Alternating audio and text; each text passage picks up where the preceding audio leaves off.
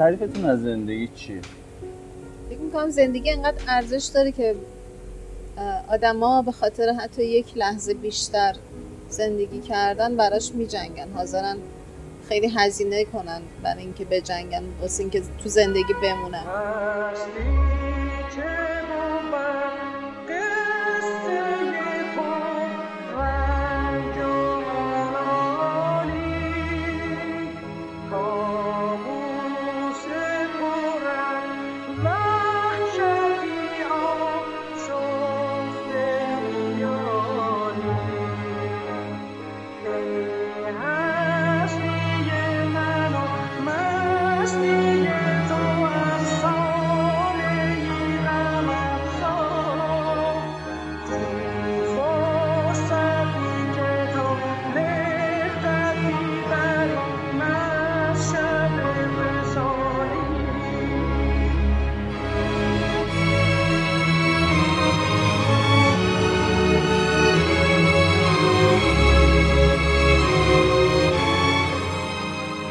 سلام.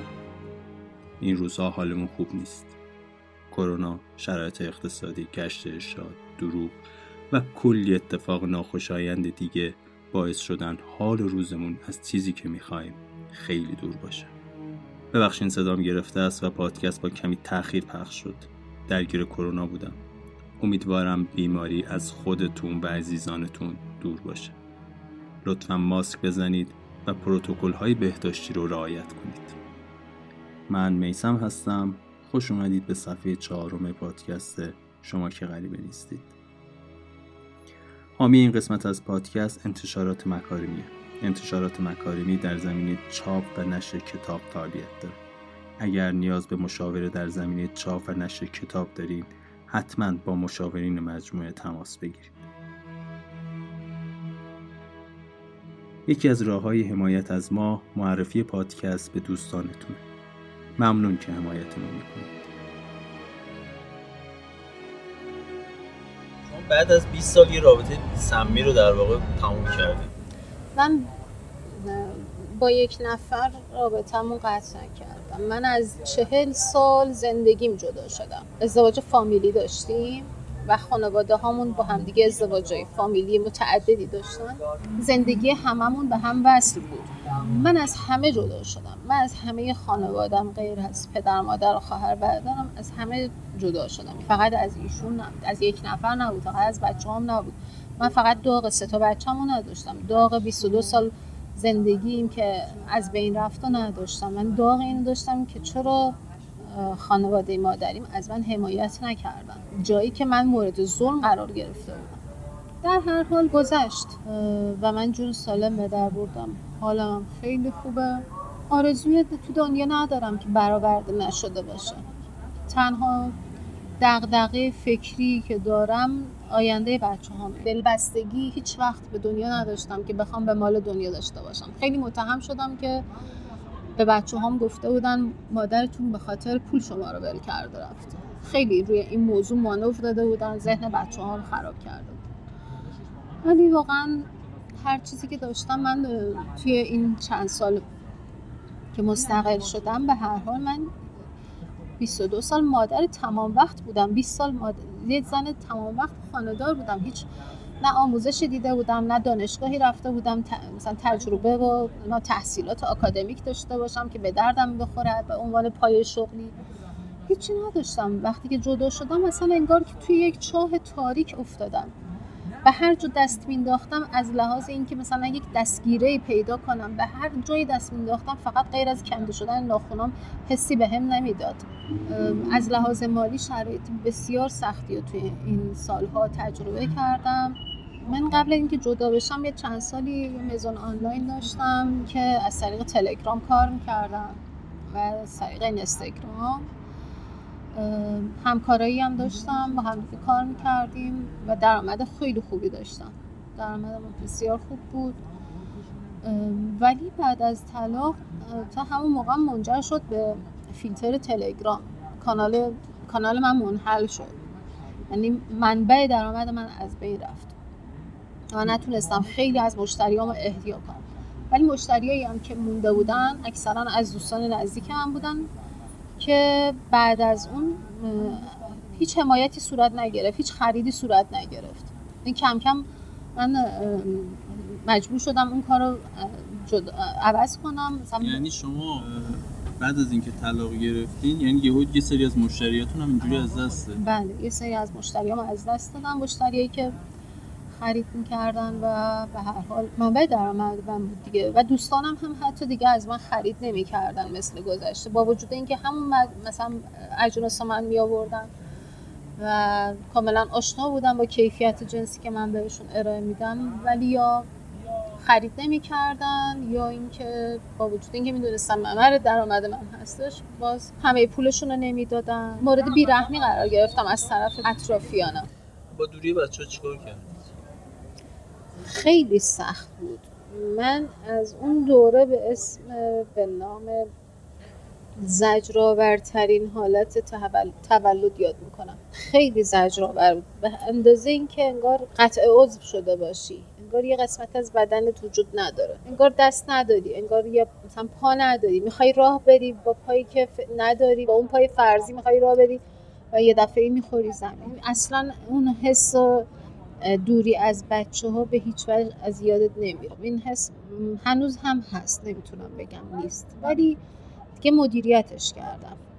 من همیشه یه جایی به بنبست میخورم، دنبال راه جایگزین میگردم. سعی کردم به بچه هام بگم اگر که توی فلان موضوع دچار شکست شدی فکر نکن دیگه دنیا تموم شده، برو درستو نخوندی و هر حال نمراتت اومده پایین. چالشی که بچه ها دارن همینه دیگه، یا درسشون رو نخوندن یا با دوستشون قهر کردن، نمیتونن. از این چالش هایی که تو سن خودشون دنیا آخر رسیده، یه راه دیگه هست برای جبرانش. شاید اصلا اگر تو این راه رو میرفتی موفق نمیشدی. اعتماد به نفس بده.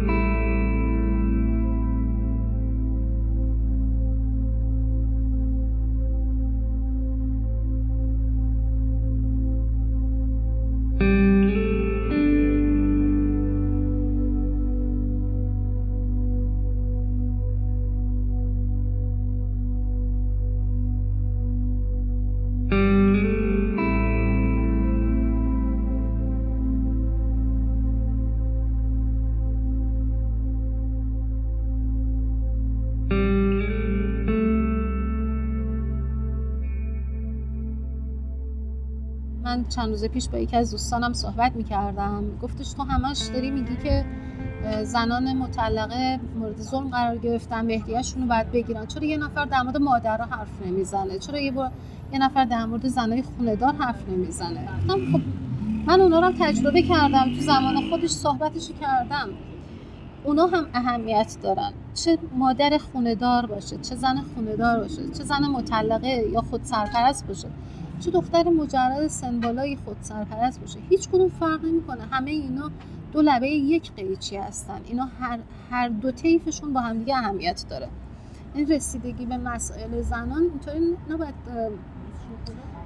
تفکیک بشه که ما فقط به زنان مثلا خود سرپرست توجه داریم یا به زنان مثلا خانه‌دار، حالا مثلا چه میدونم مادران توجه داریم. اینا همشون با هم دیگه مثل یک زنجیره یه داستان هستن، به هم دیگه وصلن، مثل زنجیر میمونن. ولی خب این باور توی جامعه جا نیفتاده. خانمای متأهل یه گارد خاصی دارن در مورد خانمای مطلقه یا خانمای خودسرپرست، خانمای مجرد، دخترای مجرد. و دخترای مجرد هم حالا یا خانمای مجرد یا خانمای خودسرپرست هم یه گاردی دارن اسمش. این در یک تعارض بیهوده دارن دست و پا میزنن. البته خب این خیلی عمومیتی نداره از طرف خانم ها. ولی شما اینو به شخصه تجربه کردی؟ خب با وجود این که من ترد شدم از طرف خیلی از دوستانم، بله من هم تجربه کردم. خب یکی از مهمترینش همین بود که من روی حساب کمک دوستانم که خب به هر حال توی این سالها که من متأهل بودم از من خرید داشتن و من میتونستم مثلا به هر حال خرج خودم، بچه هامو، خرج نیاز همونه، در واقع رفع نیاز کنیم بدون اینکه وابستگی مالی داشته باشم به همسرم. انتظار داشتم خب بعدش هم این حمایت اتفاق بیفته، ولی اتفاق نیفتاد. یعنی من خیلی احساس تنهایی کردم احساس کردم به خاطر اینکه تصمیم گرفتم که تحقیر نشم و سرکوب نشم بیش از, بیش از این از طرف مادرهای دیگه طرد شدم.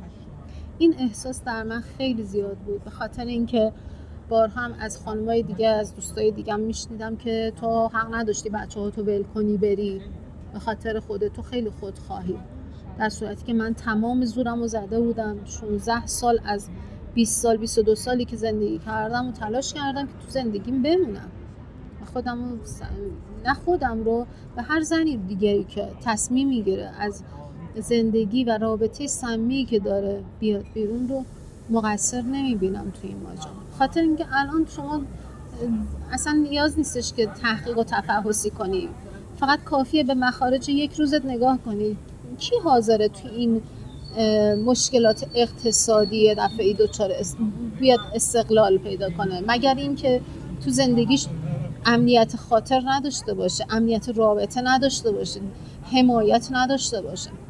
وگرنه کدوم خانم عاقل زندگی کنی میاد توی این شرایط آشیانه‌ای که ده سال پونزده سال اصلا بگو پنج سال ساخته رو به زحمت ساخته، زندگی گذاشته، عمر گذاشته، جون گذاشته، بچه داره، کی میاد به این راحتی از زندگی؟ زنی که زندگی کن باشه نمیاد به این راحتی از زندگی بیاد بیرون.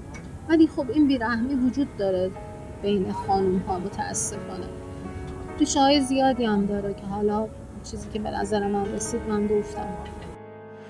تاریک تاریکم به گریه نزدیکم، تنها تر از مهتاب تو خوابه مرداب.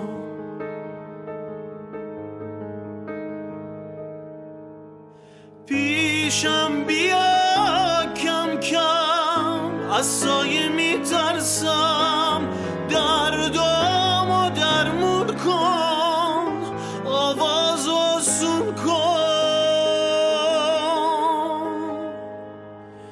غمگینه غمگینم، یه بغض سنگینم، تنها تر از مهتاب تو خوابه مردان. چه اتفاقی باعث شد که طلاق در سمت طلاق؟ شرایط زندگی به یک شکلی جلو رفت که من احساس کردم دیگه توی اون زندگی جایگاهی ندارم پیش همسرم. خب من با وجود این که برای بچه هام سعی می کردم یه مادر تمام وقت باشم، یک همسر تمام وقت باشم، خانه‌دار خوبی باشم توی زندگیم، ولی بارها و بارها از طرف همسرم طرد شدم. این خیلی از من انرژی می‌گرفت و اینقدر احساسات منفی در من زیاد شد که بعد از بیست سال بیست و دو سال به این رسیدم که دیگه توان تر... پذیرفتن طرد شدن مکرر رو به این شکل ندارم. بنابراین خب ترس و جسارت و جرأت و باور یا حتی اصلا هر تعریف روانشناسی دیگه ای میخواین روش بذارین رو هم نداشتم که از اون زندگی بیرون بزنم به خاطر بچه ها و به خاطر اینکه خیلی خیلی همسرم رو دوست داشتم. فکر میکردم اگر از زندگی بیام بیرون دیگه نمیتونم زندگی کنم، بدون بچه ها میمیرم.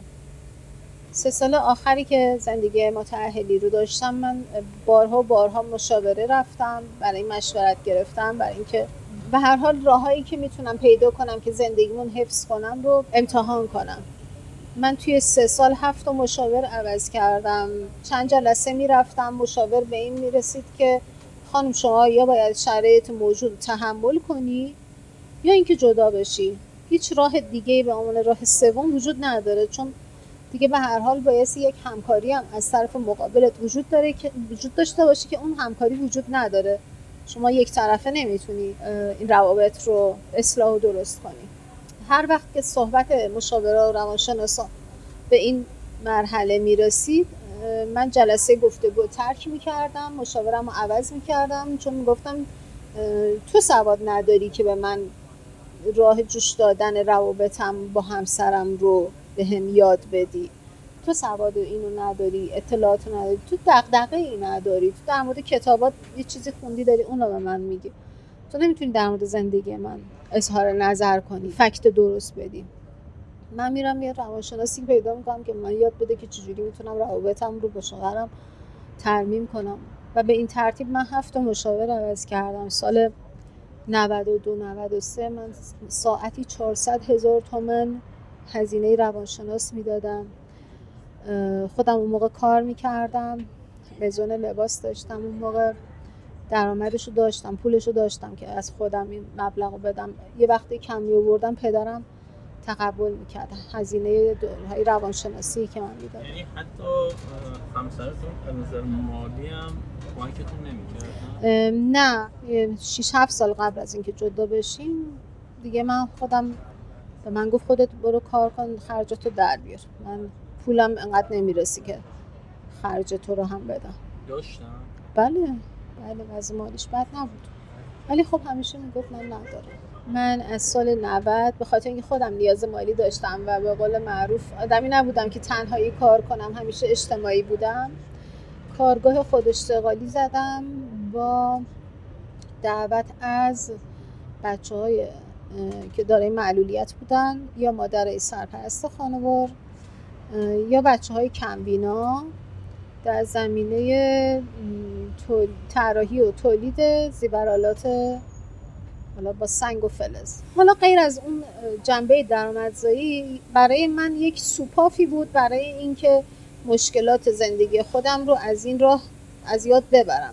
یک سرگرمی و یک حال منو خوب می‌کرد دیگه. آستانه تحمل من رو از اتفاقاتی که تو زندگی می‌افتاد، از اون طرد شدن‌ها و اثرات اون طرد شدن‌ها و اون کشمکش‌ها و ناراحتی‌ها سعی می‌کردم به این شکل حواس خودم رو پرت کنم که بتونم زندگیمو ادامه بدم و روحیه خودم رو حفظ کنم. به هر حال من سه تا پسر بچه کوچیک داشتم که مسئولیت زیادی به خاطر اینکه بچه‌ها رو به دنیا آوردم احساس می‌کردم و می‌کنم.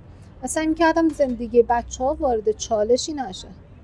بچه‌های من اصلا توی این سال‌ها از مشکلات بین من و پدرشون به هیچ وجه با, با خبر نمی‌شدن. چهار ماه پنج ماه قبل از اینکه طلاق اتفاق بیفته مطلع شدن که مثلا روابط بین پدر و مادرشون اینقدر به شکل عمیقی رحله خطرناکی قرار گرفت. توی اون سه سال مشاوره‌ای که رفتم چند بار پدر بچه‌ها از من خواست که بیا توافقی جدا بشیم. من علتش اصلا نمیفهمیدم، نمیدونستم که علتش چیه، فقط میدونستم ایشون ناراضیه و مدام منو طرد میکنه. احساسات منفی خیلی زیاد میگرفتم از بابت اینکه من کافی نیستم، من شاید خیلی جذاب نیستم، شاید به خاطر اینکه حالا خودم رو مقصر میدونستم، شاید همسر خوبی نیستم یا هر چیز دیگه.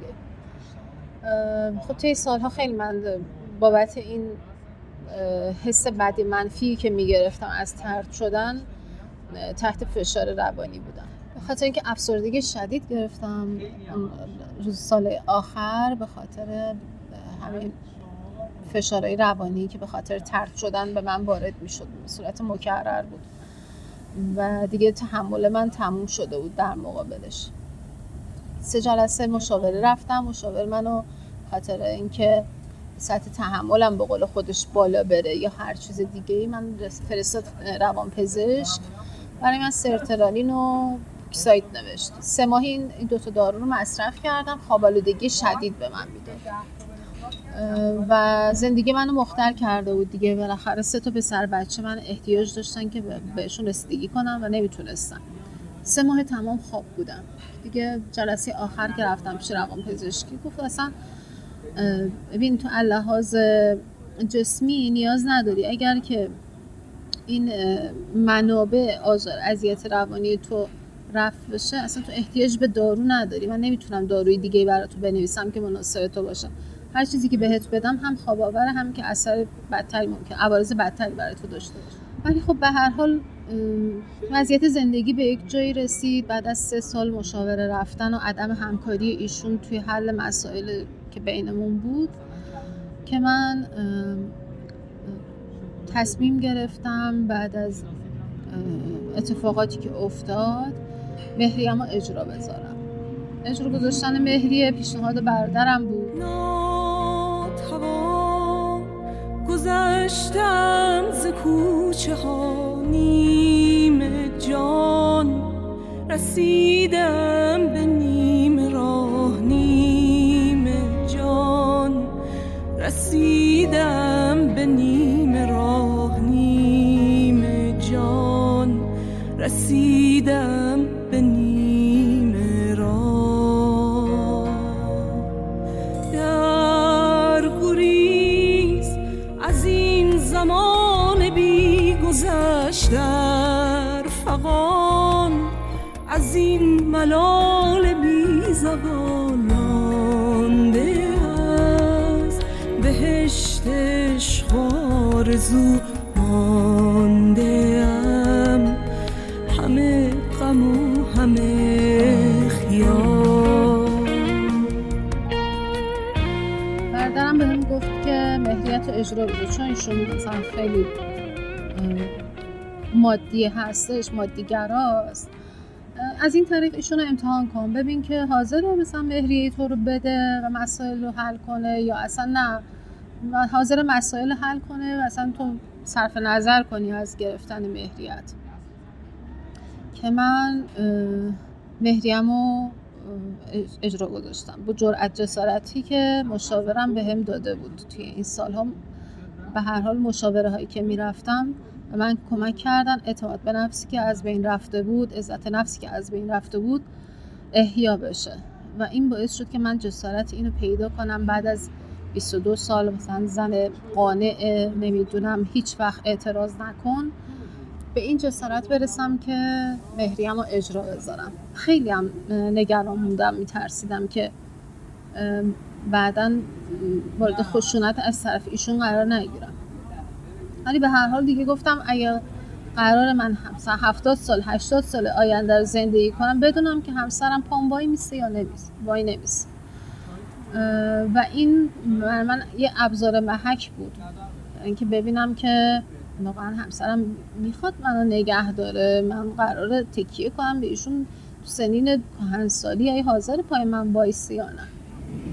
و من مهریه‌مو اجرا گذاشتم. قبل از اینکه اموالش رو توقیف کنم به اندازه مهریه‌ام،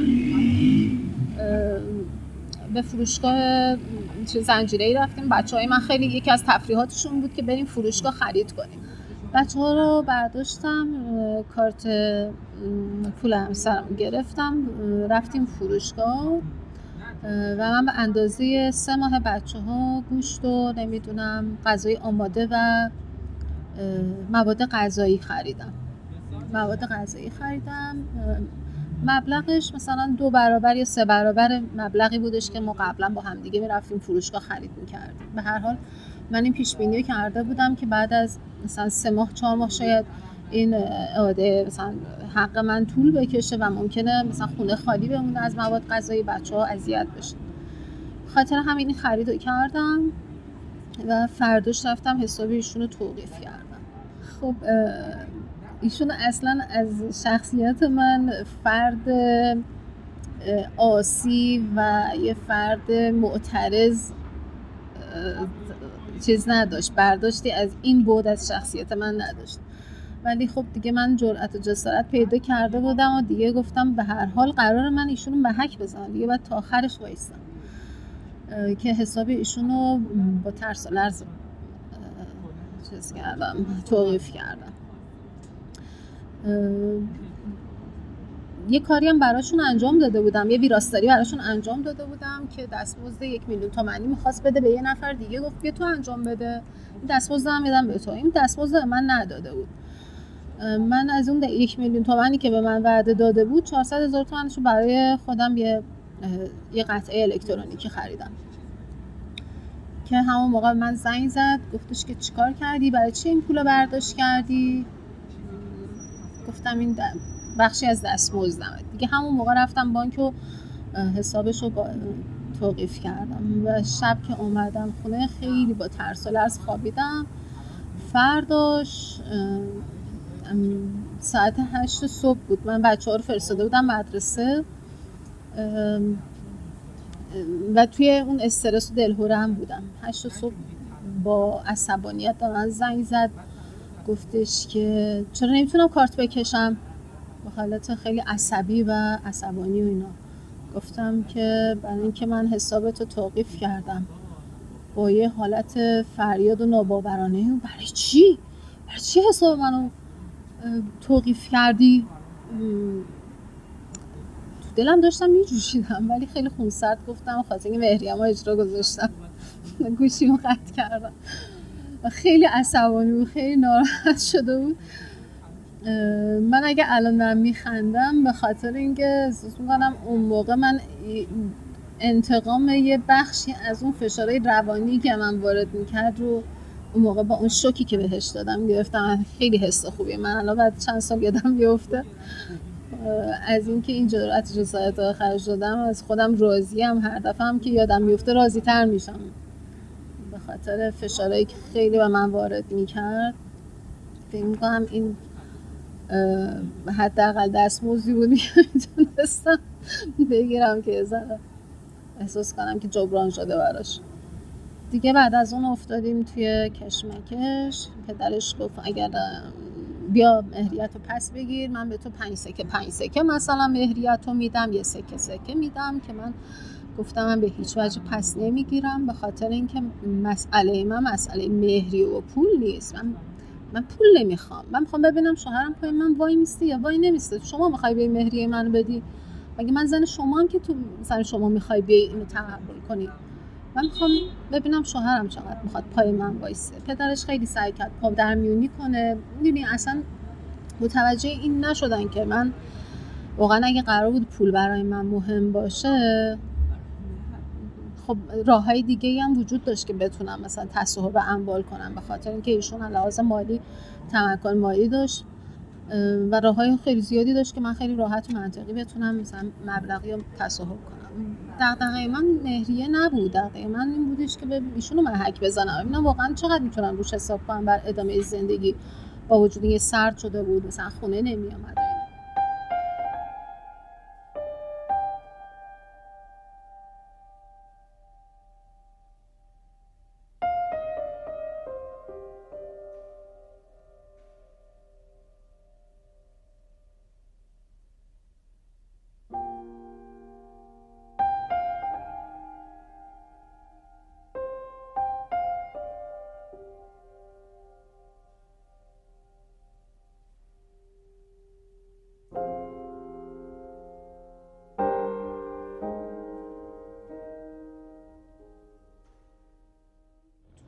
وارد کار بازاریابی شبکه‌ای شدم. من یک سال و نیم تو بازاریابی شبکه‌ای بودم. دائما دوره و کلاس و جلسات حضوری داشتش که اکثر جلسات جلسات انگیزشی بود. من توی اون سال، یعنی چهار پنج سال پیش، توی بازاریابی شبکه‌ای چهل و یک میلیون تومان پول از دست دادم.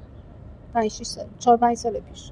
مبلغ خیلی بالاییه، ولی الان نه که الان، همون موقعم احساس خسران و خسارت نداشتم و ندارم، به دلیل اینکه باعث شد من وارد جلسات انگیزشی بشم که خیلی اون موقع توی اون بره از زمان بهش احتیاج داشتم که من انگیزه بده یه نفر. امید به زندگیم بالا رفته بود. من لحاظ مالی پول از دست دادم، ولی از لحاظ روحی توی اون بره از زمان خیلی احتیاج بده انگیزه زندگی داشتم و من خیلی انگیزه دادم.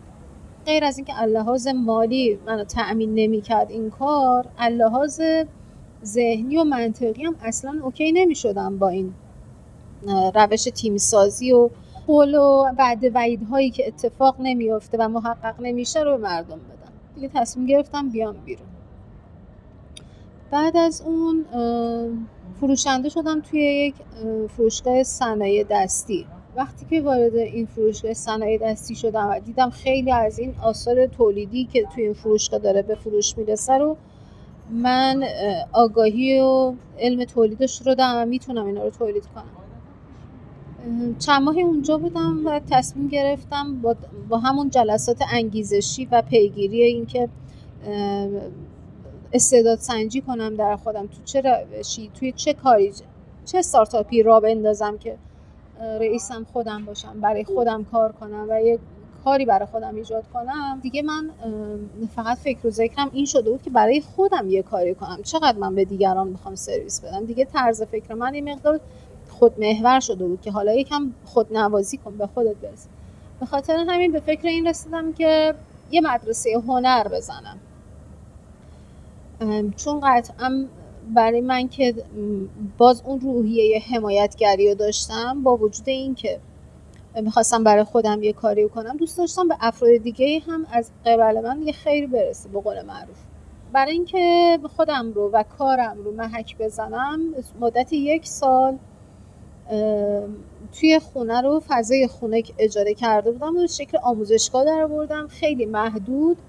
از طریق پیج اینستاگرامم هنرجو جذب کردم، مربی جذب کردم و یه تعدادی مربی اومدن منزل، تعدادی هنرجو اومدن. به هر حال دوره‌های برگزار شد. به این رسیدم که میتونم این کار انجام بدم. خودم هم در این بین آموزش کلاس دوره پتینه ایتالیایی دیده بودم. اون موقع تازه گل... چیز اومده بود، رزین اپوکسی، کارهای رزین آرت اومده بود. دوره رزین آرت رفتم دیدم و دیدم خیلی با روحیات من کار با رزین و اون خلق آثار جادویی که هر دفعه یک شکلی به شما میده و هر دفعه مثلا قابل تکرار نیستش، اون تنوعی که من علاقه‌مندم بهش توی این کار رزین آرت میبینم، خیلی خوشم آمد و رفتم رشته گلس وودش رو هم برای اینکه بتونم کارهای تجاری تر و کارهای بزرگتری تولید کنم رو هم دیدم. مواد اولیه‌اش و ابزارهاش، اون موقع من پانزده میلیون تومان هزینه کردم. حدوداً ده میلیون تومان هم برای کلاس پتینم و متریالی که نیاز داشت هزینه کردم که من آموزشگاهی که میزنم یه بخش فروشگاهی کوچولو براش تعریف کردم که هنرجو میاد به خاطر نداشتن متریال کارش نمونه. یعنی در طی این دوره آموزشی که توی خونه داشتم به این رسیدم که بعد یه فروشگاه کوچولو هم داشته باشم. این مبالغ سنگینی بود که من اینا رو وام میگرفتم. این هزینه ها رو کردم. بعد از یک دو ماه نسبت به رزین آلرژی پیدا کردم. در ناباوری هی کارم رو تکرار کردم و میدیدم هر بار بدنم دچار کهیرهای بزرگتری میشه و کم کم صورتم ورم کرد، پلکم ورم کرد و چهرم مثل یک زن هفتاد ساله پر از چروک شد. یعنی اینقدر لایه های پوستی ورم کرده بود، رو هم افتاده بود. بعد از مثلا بار دوم سه، بار سوم که امتحان کردم که دیگه ترسیدم. من اون هزینه‌ای که اونجا کردم منجر به شکست شد. ولی فکر می‌کنم تنها کاریه که من توی این چهل و چند سال علاقه داشتم که بپردازم. گفتم اشکال نداره، حالا رزین رو نمیتونم، پتینه رو میرم. پتینه رو خب به هر حال پتینه رنگ اکریلیک دیگه کمترین عوارض رو داره استفاده از اکریلیک. رشته پتینه رو هم تخصصی ادامه دادم. پتینه دیوار رو هم دوره دیدم، برای اونم خیلی هزینه کردم. دورهای آموزشی که توی خونه برگزار میکردم، هنرجوها کارهایی که تولید میکردم، کارهای تولیدی رو توی نمایشگاه‌های شهرداری اینا رو می‌فروختم. این منبع درآمد من بود، چون من هزینه کارمزدای هنرجوها و کارهای هنرجوها رو میدادم و کارهایی که تولید می‌کردم خودم یا هنرجو رو اونجا می‌فروختم. این منبع درآمد من از این راه بود. و توی این نمایشگاه‌های شهرداری معاونت زنان ریاست جمهوری از اون صنفه می‌کنم، اسمش همین بود. با حمایت دانشگاه از زهرا من مثلا کارهای من و چند تا از افرادی که خب بالاخره توی این نمایشگاه ها با هم آشنا شده بودیم انتخاب شد برای اینکه توی بازارهای جهانی عرضه اتفاق بیفته و بازار عمان به ما معرفی شد. از ما دعوت شد که توی نمایشگاه صنایع دستی توی دیمه نود و هشت شرکت کنیم که من برای اینکه فکر کنم حال به هر حال سی کیلو بار بیشتر نمیتونستیم ببریم، فکر کردم که چی ببرم که به درد مثلا بازار عمان هم بخوره. به چوب سیگار رسیدم و به سرمدون. خب این یه حجم زیادی، مثلا من دویست سیصد تا چوب سیگار گرفتم، دویست سیصد تا هم مثلا سرمدون گرفتم، کلش مثلا سه کیلو هم نشد.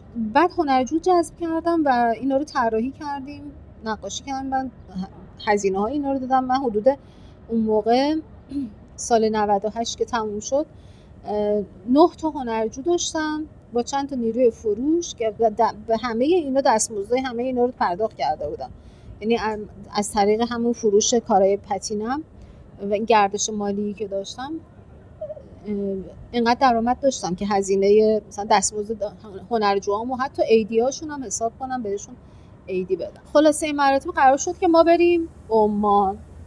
بعد هزینه این سفر هشت میلیون تومان بود که چهار میلیون تومنش رو به ما گفتن شما چون خانمای سفر از خانوار هستین بهتون کمک میکنیم از طرف دانشگاه از زهرا که این چهار میلیونش رو قسطی بدین، ولی چهار میلیونش رو نقد بدین. چهار میلیون باز دوباره من وام گرفتم، قرض کردم.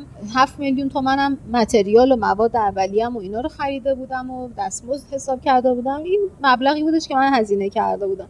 منتظر بودیم که بلیتمون رو تهیه بشه و دیگه همه کارامون کرده بودیم، یه دفعه زد چی شد؟ شاه عمان به رحمت خدا رفت. آه حالا وایسیم که چهل روز بگذره اینا از عزا در بیان، ما بریم عمان. بازار نمیدارم زنان توانمندی که توی عمان قرار بوده، مثلا بین المللی بوده، از چند تا کشور از مصر و اینا اونجا شرکت کنن، راه اندازی بشه. شد آخر بهمن نود و هشت دیگه میگفتن که کرونا تو چین دیده شده، داره آدم میمیره فلان و اینا. برنامه سفر اوکی شد، افتاد برای هفتم یا نهم دقیق یادم نیست، هفتم یا نهم اسفند. یه دفعه پنج اسفند اعلام کردن که کرونا تو ایران دیده شده، تو قم دیده شده. من از چهار اسفند علائم کرونا داشتم، خودم جزء اولین کسایی بودم که کرونا داشتم، گرفته بودم. گفتن که حالا به خاطر کرونا کنسله، تو بعد از عید بعد از عید ببینیم که مثلا داستان چجوری میشه. دیگه تا بعد از عیدم کلا کنسل شد دیگه. من فقط اونجا حدود دوازده میلیون تومان یه چیزی هزینه کرده بودم، کاملا سوخت شد. اون پانزده میلیون تومانی هم که برای گلسفود هزینه کرده بودم از قبلش کار کنم به, در... به درآمد برسم، اونم که هیچ آلرژی گرفتم. فقط مون توی همین داستان پتینه ایتالیایی هنوز فایلش بر من باز بود دیگه. من همون موقع کرونا گرفتم، کرونا بسیار شدیدی گرفتم، خیلی هم دیر به تشخیص رسیدن. اولش به من گفتن کلینیک آلرژی، رفتم اونجا تست اسپیرومتری، تست تنفسی ازم گرفتن، گفتن شما ده درصد ریت از کار افتاده، احتمالاً به خاطر مواد شیمیایی که احتمالاً بر اثر رزین اپوکسیه. گفتم به خاطر همون احتمالاً شما دچار آسم شدی و داروی آسم دادم. ولی خب من علائم کرونا داشتم دیگه. اون موقع خیلی علائم کرونا انقدر مشهود نبود، مثلا ضعف و بیحالی شدید، به هیچ وجه انرژی هم بر نمیگشت. پانزدهم عید برای من تشخیص دادن که خیلی طولانی شد. من از لحاظ روحی هم به خاطر همون افت کرده بودم و این باعث شده بود بیشتر منو از پا بندازه. تنها هم زندگی میکردم اون موقع، خاطر اینکه بچه‌ها پیش من نبودن. مادرم یه روز زمیون میومد به من سر میزد، غذا برای من درست میکرد میآورد، ولی من اصلا نمیتونستم بخورم. تا آخر اردیبهشت سال نود و نه قرنطینه بودم. قرنطینم که تموم شد، سه ماه که گذشت برای مسئولیت من، برای اینکه او گذران زندگی کنم دست فروشی میکردم. کارای خودم بود، هم مثلا از دوستایی که مثلا مثل خودم سرپرست بودم لباساشون رو قرض میگرفتم میفروختم به عنوان عامل فروش. دست فروش بودم دیگه در واقع. کنار خیابون دست فروشی میکردم، مثلا وسایل میذاشتم پشت ماشینم دیگه، صندوق عقب باز میکردم، میز میآوردم بیرون میچیدم یه یک جای با کلاس آبرومندانه که حالا چون روی خودم هم اینجوری بوده که باید حتما عرضه جذاب باشه، عرضه باید به مشتری محترمانه باشه. یعنی بعد از سه ماه، یعنی حدود تیر مرداد دوباره من کرونا گرفتم. تو کرونا این دفعه کرونا گوارشی بود، مشکلات گوارشی شدید پیدا کردم تا حدود شش هفت ماه. بعد باز دوباره اون مسئولیت کرونا دومی که تموم شد، باز دوباره من از همکارم کرونا گرفتم. یعنی دقیقاً هر سه ماه یه بار من این کرونای شدید میگرفتم، هر دفعه هم یه جوری به من آسیب میرسید که اصلا کلا همه انرژی تمام به توان من تخلیه میشد. مکانایی که کنار خیابون مجبور بودم، به هر حال درآمدی نداشتم، من از جای حمایتی نمیشدم. انقدرم غرور داشتم که هیچ وقت مثلا جلوی پدرم دست دراز نکنم، جلوی کسی دست دراز نکنم. اون زمان هم پسرم با من زندگی میکرد و پدرش بهش نفقه نمیداد غیر از هزینه درمانی که البته خب دیگه اون موقع دیگه قرص و دارو افتاده بود، ولی خب مثلا چهار ماهش شکسته بود، توی گچ بود. من سه طبقه بغل میکردم، کول میکردم، میبردم بالا خونه، سه طبقه میآوردم پایین که بره محل درسش دیگه. بچه‌م یه وقتی اینقدر معذب میشد میگفت من امشب میمونم تو حجره دوستم، دیگه نمیام خونه که تو فردا مجبور نشی پنج صبح پنج و نیمه صبح منو کول کنی بیاری پایین. هر وقتم که مثلا نمایشگاه و اینا داشتم دیگه مجبور بودم، به خاطر اینکه بازارچه هایی که شهرداری در اختیار زنای سرپرست قرار میداد بازارچه های مجانی بود. مجانی هم اینجوری بودش که براش هزینه‌ای نمی‌کرد که نگهبان بگیره. هر روز ما باید جنسمون رو از خونه بسته‌بندی می‌کردیم، می‌آوردیم اونجا توی غرفه‌های شهرداری که مجانی بود، می‌چیدیم، بعد شب باید جمع می‌کردیم، دوباره کول می‌کردیم، می‌بردیم. محصولات منم خب چوبی بود، اونایی که هنری بود محصولاتم چوبی بود، سنگین بود. هر کدوم من مثلا پنج شش تا کارتون جعبه موزی که بزرگ بود، حجمش زیاد، خیلی فشار اومد به کمر من، دچار کمر درد شدید شدم، تنگی کانال نخاع گرفتم، دیسک کمر گرفتم، دیسک گردن گرفتم و دیگه کم کم دیگه دچار دردهای عصبی میشد. یه دفعه بدن کل بدنم انگار که لامپ روشن بشه، یه دفعه دچار برق گرفتگی میشم. ولی خب دیگه مجبور بودم، دیگه کار دیگه ای نمیتونستم بکنم، فقط برای اینکه بتونم امرار معاش کنم و بتونم مثلا به هر حال به کسی محتاج نباشم اللحاظ مالی.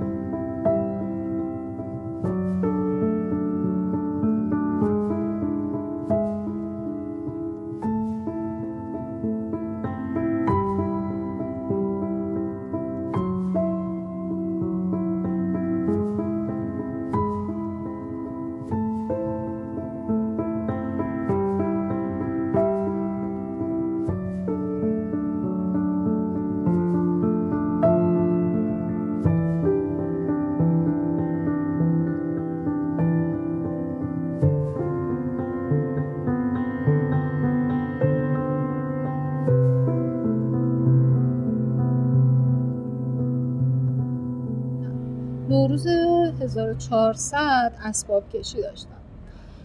در خلال اسباب کشی که دیگه همه چیز رو جمع کرده بودم، تموم شده بود، دیگه داشتم جارو میکردم، کمدی که داشتم جا به جا میکردم که چند سال توی اون محل مثلا ثابت مونده بود، یه چند تا لوله کاغذ پیدا کردم.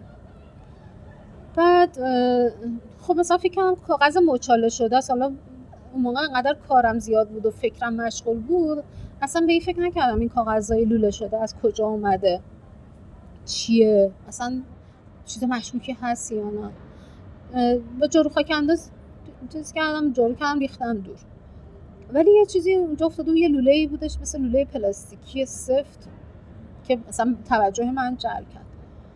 دیگه از سر بیکاری این لوله پلاستیکی سفید سفت رو با تای کفشم شکستم. شکست وقتی شکستمش دیدم که کاغذ لوله شده است که با چسب قطره‌ای حالت مثلا مومیایی تو رو مثلا سفت پیدا کردم. یک طلسمی بود که از لای این کاغذی خب به هر حال وقتی بازش کردم پاره شد. یه سری علائم مثلثی تو رو نمیدونم، مثل علائم مثلا چشم و یه چیزای عجیب و غریبی داخلش بود که مثلا متوجه شدم این طلسمه.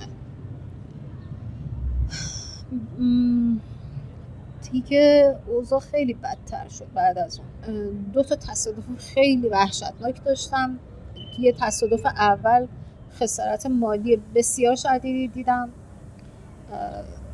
تازه ماشین خریده بودم، ماشینم داغون شد، خسارت مالیم خیلی بالا بود. بعد از اینکه اون تصادف رو هنوز هضم نکرده بودم، میدون انقلاب موتور زد بهم، با وجود اون دردای شدید کمردرد و دیسک کمر که تازه شروع کرده بودم به درمانش و رسیده بود به سکون لازم که دردش پیشرفت نداشت، تصادف کردم و حدود هشت ماه کاملا دیگه به زمین چسبیدم، یعنی اصلا هشت ماه تکون نمیتونستم بخورم. توی این هشت ماه هم باز دوباره از بیمارستان و از اون داستانایی که مربوط به نمیدونم پزشک قانونی برو طول درمان بگیره اینا، باز دوباره من تو پیک پنجم کرونا گرفتم. کرونا این دفعه خب به هر حال ضعفی که توی ستون فقراتم بود زد به ستون فقراتم، کاملا فلج شدم. یعنی دیگه توی اون چند ماه آخری که من از نوروز هزار و چهارصد و یک تونستم راه برم بشینم، یعنی توی دقیقا الان دو نه ماه من هشت ماه نه ماه کاملا خوابیدم دیگه. من توی اون هشت ماه دیگه به این پذیرش رسیدم دیگه زینب تو دیگه تا آخر عمرت قرار رو ویلچر بشینی دیگه، اینو بپذیر دیگه، حالا باید راه‌هایی پیدا کنی که چطور حالا توی شرایط جدید زندگیت بتونی مثلا گلیمتو از آب بیرون بکشی. یعنی تمام این مشکلاتی که شما داشتین، یعنی همه‌شو احتمال میدید که زندگیتون رو تلس می‌کردن؟ من اعتقادات یا تفکرات خرافی ندارم، ولی بی تأثیر نیست. دعا و انرژی منفی، طلسم، جادو، اینا وجود داره، ولی اینکه چطور باهاش مقابله کنی هم اهمیت داره. و من تو هشت ماه که متوجه شدم، تو یه سال در واقع که متوجه شدم که این طلسم به وجود اومده، من گفتم چون بازش کردی این فعالیت شده به این شکل داره خودشون نشون میده، این اشتباه کردی، حالا باید برای مثلا کنسل شدنش یا مثلا یه سری دعا ما بخونی یا بری دعا بگیری، نمیدونم، از این روش هایی که خب مثلا خیلی از افراد متاسفانه انجام میدن.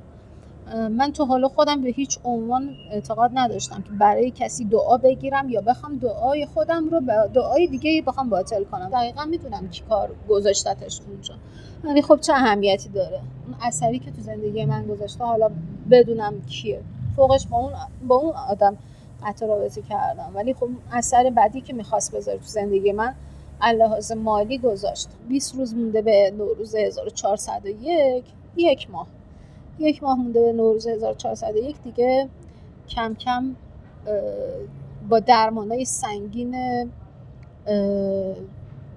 فیزیوتراپی و نمیدونم ماساژ درمانی به صورت سنتی و دارو و نمیدونم راه‌های سن... درمانی سنتی و به هر حال حتی دارو درمانی، وضعیت کمرم به شکلی شد که تونستم یواش یواش بشینم، یواش یواش راه برم دیگه، از پله بالا پایین برم، کم کم برگردم به زندگی مثلا روتین عادی. خوشبختانه یه کاری به من پیشنهاد شد، همون اولین کاری بودش که من پتینه ایتالیایی رو روی دیوار فرصتی فراهم شد که من از این تجربه و تخصصم استفاده کنم. توی آتلیه عکاسی شروع کردم به بازسازی دکورای عکاسی دیگه. این آخرین تجربه شکست خورده منه که باز هم بعد از این مدتی که کار کردم، یه دو ماهی سه ماهی که با اکریلیک مثلا به حجم زیاد کار کردم، به اکریلیک هم آلرژی پیدا کردم که الان اصلا نمیتونم به سمت اکریلیک برم. با حتی دستکش هم که میپوشم، با استشمام بوش بدنم شروع میکنه کهیر زدن و خارش شد، دستان بیشتر دستان شروع میکنه خارش. الان دیگه خب به هر حال با تجربه این شکست‌ها و امتحان کردن راه‌های جدید دیگه رسیدم به اینکه یه راه جدیدتر انتخاب کنم. خیلی فکر کردم که چجوری میتونم مثلا یه منبع درآمد دیگه‌ای برای خودم درست کنم. فعلا به این رسیدم که کم درس بخونم درس بخونم برای مثلا حالا دو سال آینده یا سه سال آینده برنامه ریزی کنم. حالا اگر پروژه های کاری برام اتفاق بیفته خب میگذرونه، اگر که نیفته دیگه به هر حال خدا بزرگه، حالا هیچ وقت هیچ کسی دست خالی نذاشته. خدا سرفرازم با تو دل سپیدم با عشق، همه رویامو خواب دیدم با عشق. سهم ما از این جهان یا سکوت یا عشق، ولی من از عاشقات قصه میگم با عشق. این دورانی که شما زمینگیر شده بودید هیچ حمایتی از شما نشد؟ چه دولتی، چه انجمن‌ها، چه؟ اصلا فکر میکنین که سرنوشت یه زن خود سرپرست برای دولت مهمه؟ تمام این سالی که سه سال دو سال و نیم سه سالی که کرونا آمد فکر میکنین از زنای سرپرست خانوار حمایتی اتفاق افتاد؟ دو ماه اول چون ما تو شهر داریم توی سامانه زنان سرپرست تو امور بانوان پرونده درست کرده بودیم، به من و چند تا از این خانمایی که خود سرپرست بودن گفتم نگران نباشین ما حمایتتون میکنیم، حالا ماه اول بهتون بونه چیز میدیم، بونه مالی میدیم، پولی میدیم، به این نفری پانصد هزار تومان بونه کارتی بهتون بدیم. به سختی رفتم اون محل، وقتی مواجه شدم گفتن که باید ازتون عکس بگیریم، اثر انگشت بگیریم. در حالت اثر انگشت زدن از من عکس گرفتن و در حالت مثلا کارت هدیه رو من دادن از من عکس گرفتن که خیلی به غرور من برخورد، خیلی به شخصیتم برخورد.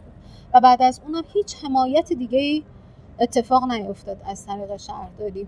من مثلا دوستای خودم که همشون کارآفرین بودن، خب من با ده یازده تا کارگر کارآفرین بودم، داشتم حقوق میدادم به کارگرای خودم، به هنرجوهای خودم. خانمای دیگه همشون کارآفرین بودن. کاری که شهرداری کرد این که یک سامانه را انداخت که به اسمش الان یادم نمیاد، سامانه دستفروشان، ساماندهی دستفروشان، یه اسم گوگلی هم روش گذاشت و اسم من کارآفرین رو در حد یک دستفروش کنار خیابونی ثبت کرد. برای اینکه مثلا بتونن امرار معاش کنم مجبور شدم که برم دستفروشی کنم. شأن شخصیتی اجتماعی من این نبودش که برم کنار خیابون. شأن شخصیتی هیچ کس نیستش که کنار خیابون بخواد خدمات عرضه کنه بفروشه. این فقط این در مورد مثلا زنان نیستش، در مورد حتی آقایون باید حتما یه مرا... مراکزی برای فروش باشه که این افراد دارن زحمت میکشن، کارآفرین هستن، دارن فعالیت اقتصادی میکنن که خودشون مثلا یه بخشی از هزینه‌های زندگیشون رو پردازن. باید احترام داشته باشن، احترام اجتماعی داشته باشن که این اتفاق نیفتاد. نه از طرف هیچ کجا حمایت نشدم. از زندگیتون راضی هستید تا الان؟ من فکر میکنم همین که آرزویی ندارم برام یه دستاورده. من انسان مگه میتونه آرزو نداشته باشه؟ ببینید آرزو نداشتن نمیشه بگی هیچ آرزویی. خب من مثلا در مثل هر مادری در مورد بچه‌هام آرزو دارم، مثل هر زنی برای آینده عاطفی خودم آرزو دارم، مثل هر، ولی این چیزی نیستش که برای من یه اولویتی باشه و یک هدفی باشه و براش بخوام مثلا یک تلاش ویژه و خاصی انجام بدم. من وظیفه خودم رو در مقابل موهبت و نعمت زندگی که الان در اختیارم هستش رو انجام میدم. من دارم زندگی میکنم، من دارم برای گذران زندگیم تلاش میکنم، من دارم سعی میکنم چالش هام به صورت منطقی و به صورت درست و به صورت انسانی بدون اینکه حق کسی رو زائل کنم دارم اون چالش ها رو دارم میگذرونم. خوب زندگی کردن، سوایه، فشارهای اجتماعی، اقتصادی، اینا رو اصلا در نظر نگیریم. سوای این چیزا شکرگزار بودن در هر شکل و زمانه، دیدن نعمت‌ها و تماشا کردن قدرت خدا و نگاه مثبت داشتن به نعمت‌هایی که داریم میتونه همون زندگی کردن باشه، اون زندگی خوبه باشه، همون زندگی درسته باشه. من یک زینب معمولی هستم، نه بیشتر نه کمتر. همین. آخر قسم اما قصه آخرم این نیست، آخر راهی که باید من ازش بگذرم این نیست. آرزوهامو برام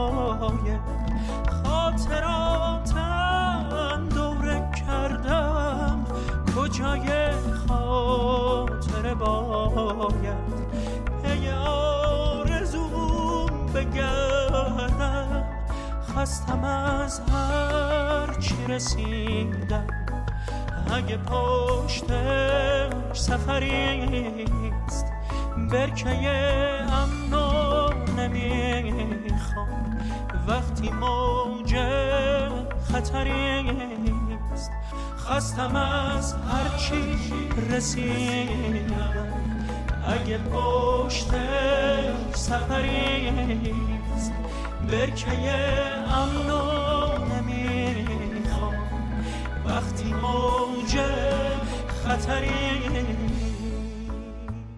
ممنون که شنونده صفحه چهارم پادکست شما که غریبه نیستید بودید. برای تهیه این پادکست خیلی از دوستان در کنار من بودن، مثل خانم کاظمی، سپید خدا بخشیان، محسن دمندان، یاشار یوسف نژاد، عادل هرویان و خانم رخساره روشن. یکی از راه‌های حمایت از ما معرفی پادکست به دوستانتونه. ممنون که حمایتمون میکنید. من مسافرم همیشه، مثل نوری که میاد و رد میشه از دل شیشه، آخر قسم هوا قصه آخرم این نیست، آخر راهی که باید من ازش بگذرم این نیست، خستم از هر چی رسیدم، اگه پشتش سفری نیست، برکه امن و نمیخوام، وقتی موج خطری نیست، خستم از هر چی رسیدم، اگه پشتش سفری نیست، برکه امن و نمیخوام، وقتی موج خطری